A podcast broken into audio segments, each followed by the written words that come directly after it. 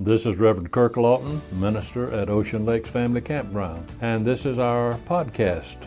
Our prayer is that this message may enrich your life as you find God especially meaningful to you. Thank you for worshiping with us.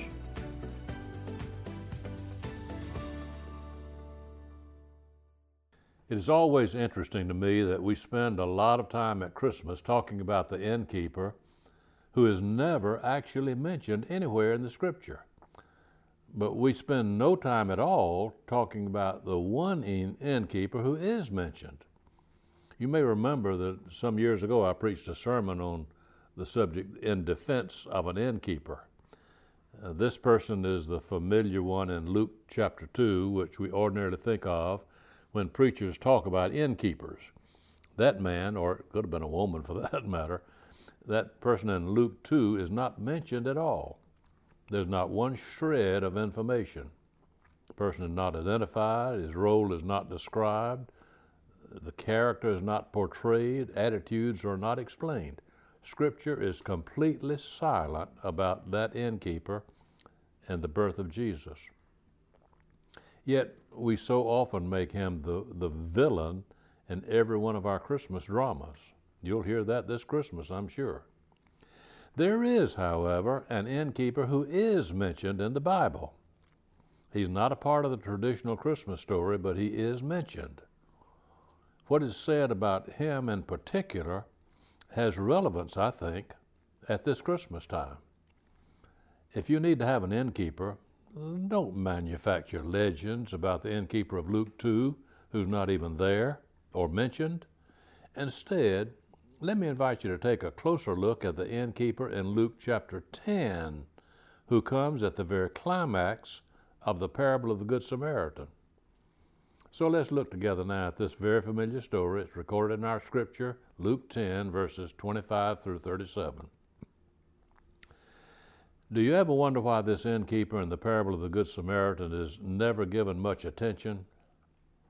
The only sermon I ever heard on the subject of this innkeeper was preached by a person who was at the seminary back in the days when I was there, Dr. William Hull. And I'm indebted to him for what he had to say about this man. But Dr. Hull's sermon drove me back to my own library and resources concerning this innkeeper. My own library, of course, is not as large.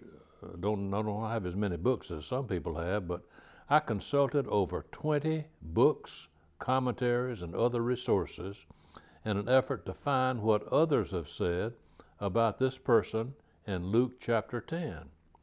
In all this research, I came up with absolutely nothing at all, which was written about this innkeeper. He's completely overlooked by those commenting on the parable of the Good Samaritan. Most sermons on this parable have four characters the wounded man beside the road, the priest, the Levite, and the Good Samaritan. But I believe that this other person in the drama, the innkeeper, has an interesting lesson to teach all of us. It's a lesson which I would like for us to discover this morning. This man operated an inn in the Jericho area. We could call it, if you want to give it a title, as the Jericho Inn. now, I doubt that it was a part of a large chain of inns, such as uh, Best Western motels or something like that.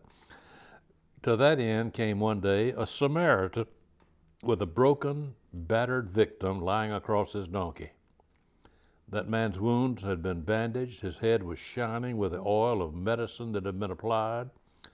The Samaritan knocked on the door and said, Innkeeper, give us lodging for the night. This man is nearly dead. I must sit up with him through the night tend to his wounds, and help him all I can. Then we're told that the next day, this Samaritan took out two coins, denarii, valuable silver coins, which would cover the cost for two nights' lodging.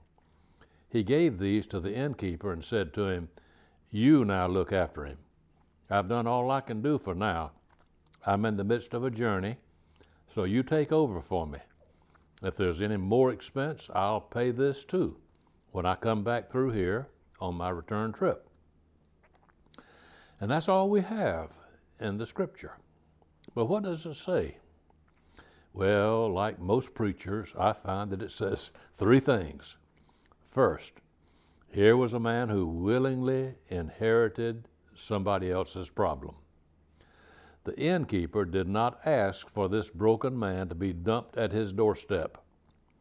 He had made no preparation whatsoever for this. He was operating an inn, not a hospital.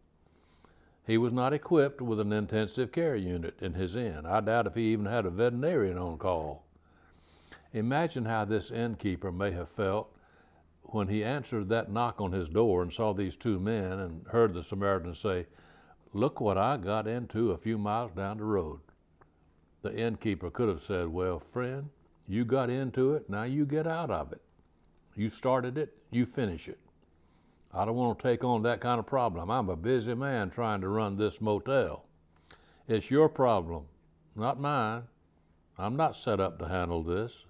Doesn't fit into my schedule. I can't work that into my calendar. You'll have to go somewhere else. He could have said that. That kind of spirit runs fairly deeply in much of our society today, doesn't it? When we see somebody in trouble, we're often quick to say, Look, have you tried Helping Hand or Associated Charities or the Red Cross? We say to those in trouble, try Traveler's Aid or the Salvation Army or go to one of the churches. We pigeonhole the services which we offer and then assume that we can live in an airtight compartment. We give to the United Way and other charitable institutions. We feel that we can buy our freedom from the crushing pressures of need all around us by delegating our compassion to a host of neighbors. Now, in one sense, there's nothing wrong with this. One person simply cannot carry all the burdens of life, nor is any, one person fully trained or equipped to meet everybody's needs. We do find help when we contribute to United Way, the Salvation Army, or the Red Cross, or the church, many helping other helping agencies. But the problem is that life is just too unpredictable to be neatly compartmentalized. This Good Samaritan had no idea that he would happen up on this wounded man. The need just suddenly appeared before him, and he had to react or let that man die. He could not get on his cell phone and call 911 for help. The problem was in his hands now, and it could not have been predicted. There it was, boom. And so it is with us. Life simply has too many unpredictables in it for us to assume that we can insulate ourselves from the problems that it brings. Life is too interconnected. Now, we have tried this already on the international level, kind of dis- diplomacy of isolationism. America and nobody else, we draw a big circle around America and say we don't want any involvement with any other country in the world. But we found that that really doesn't work. We are too much connected with other nations to try to be an island all to ourselves. Many people have tried that on the national scene, not only international, but on the national scene, leaving to each one of our states their own identity but we're too closely connected with other states. So the, the national government sometimes has to take some responsibilities for the common good. We have those who might like this to be done on a state level also. Let, let Greenville, let Columbia, let Charleston, South Carolina take care of themselves, or whatever it is in the state where you live. Let's let uh, somebody else do it. But that's impractical. We're too interconnected. This truth applies all the way down to the individual level as well. There's simply no way of handling only the problems that we create. We may try to follow a regular, rigid schedule of how we do things every day, but life will finally jump out from behind a dark corner and surprise you with a need which you did not anticipate, you did not bargain for, and you didn't really want. You either have to meet that need or else. Now, in meeting this need, there must be a ministry of referral. No one can do it alone. But unless you let the helpless people of life dump some of their problems on you, then you're in deep moral trouble. Many of you will remember that years ago, when life was mainly rural and agricultural, we did more readily shoulder the burdens of others than we do now. When a neighbor was in trouble, when the barn burned down, when a farmer was sick and the crop had to be gathered, everybody came together and they helped each other. Now, much has changed. With more and more people living in cities and towns, we have a tendency to keep the problem of others at arm's length. Now look at that innkeeper and look at yourself. Somebody knocked on his door. He didn't just want to pay, that, that Samaritan. He didn't just want a business deal.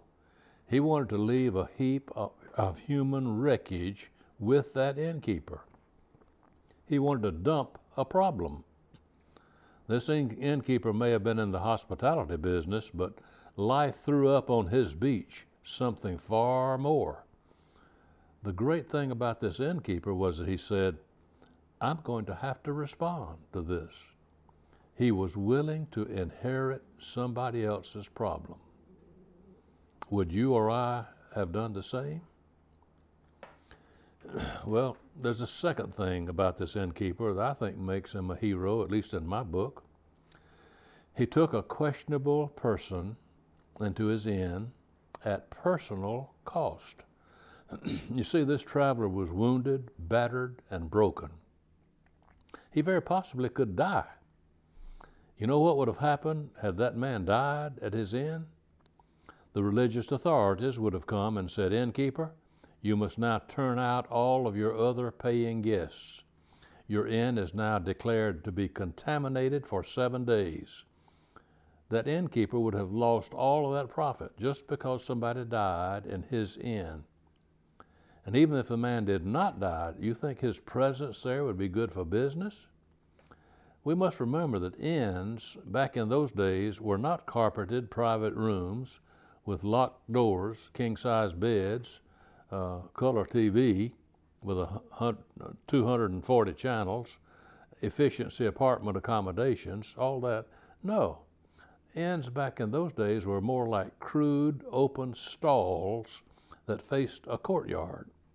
You could look in on everybody if you wanted to. There was no penthouse or honeymoon suite. How do you think the people who gathered around their cattle out in the courtyard would feel hearing the moaning and groaning of a man writhing in agony, possibly near death? Oh, that wouldn't be good for business at all. Therefore, it'd be easy for this innkeeper to have said, what we might well have said, fella, look to the Samaritan, fella, I, would like to help you personally. My heart goes out to you, but I can't mix business with personal affairs.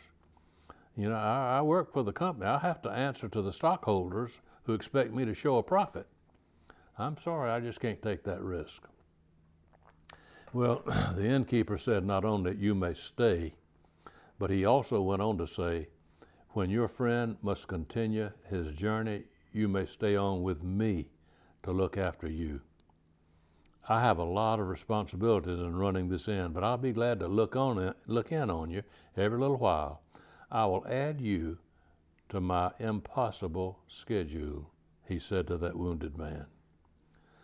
This innkeeper left us a beautifully clear example in that while he was at work, he did not turn off his personal and religious concerns. Maybe during these next few weeks, you got $20 and a Christmas spirit. You find somebody who needs $20, and so you give the money and buy off your guilt feelings. Oh, that's not all bad. But is that really what this person needs most? Does that person maybe need more, uh, some education or some rehabilitation or some patient training? What he may need more than the $20, which he will maybe lose with some of his alcoholic buddies, is to be given help which will keep him from being right back in the same situation a few days later. Yes, there is a time for one to one help, such as the Good Samaritan gave to this victim beside the road. But there's another time when he needs to be left at an inn, where he needs an institution to undergird and to care for him. This innkeeper was willing to meet that need. There's one last thing which I think this innkeeper was willing to do. He was willing to help this man on credit with a small down payment. Look after him, said the Samaritan, and if you spend any more, I will repay you when I come back by this way. Well, he didn't know how long it was going to be or how much it would cost. He didn't know how long this man would stay there. He didn't know what medical expenses would be necessary. Why, this could go on for a week, a month, even more. This was an open ended commitment which was backed up only by the word of this Samaritan. Samaritan, one who was one of the most despised minorities this world has ever known, a Samaritan of all people. The Jews refused to have no dealings at all with Samaritans. What this meant was that Samaritans did not open charge accounts with Jews. This innkeeper not only had to trust the victim, he had to trust the sponsor as well. What does this say to us today? I think it says that the most compassion begins without any certainty that you'll ever get paid back. Samaritan said, If there's anything else, I'll repay you when I return. The story didn't mean this when Jesus first told it, I think, but today I think it means something which could not have meant from the beginning. Jesus said, Go out there and gather up all the basket cases Gather up the poor, the maimed, the beaten, the downtrodden of this world, and bring them in. Minister to their hurts, their needs, and do all this before they will pay you for it. Do it on credit. And if there's any deficit, Jesus says he will repay us when he returns. And if you live like that, what do you think that glorious return of our Lord is going to be? How do you think you'll feel when He looks at you and says, Well done, good and faithful servant? Inasmuch as you have done it unto one of the least of these, my brethren, you have done it unto me. An innkeeper nobody ever mentions. Oh, I wish we would not forget him. I wish he could be one of our heroes. That Bethlehem innkeeper we'll never know, but this one we do know. So, are you willing to take somebody else's problem and say, I'll help you with that too? Are you willing to take that other person's problem into the structures of your life? Are you willing to do it on credit? Are you willing to help people just because they're people and because they hurt, then the good Lord will repay us back richly and in full and running over. This is really what Christmas is all about. The best way to discover it is to remember that this Good Samaritan is but a shadowy anticipation of the great Good Samaritan.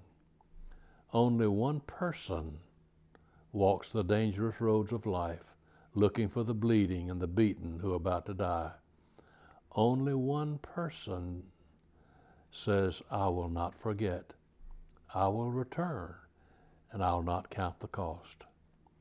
That one person is Jesus, our Savior. He is every good Samaritan who ever lived.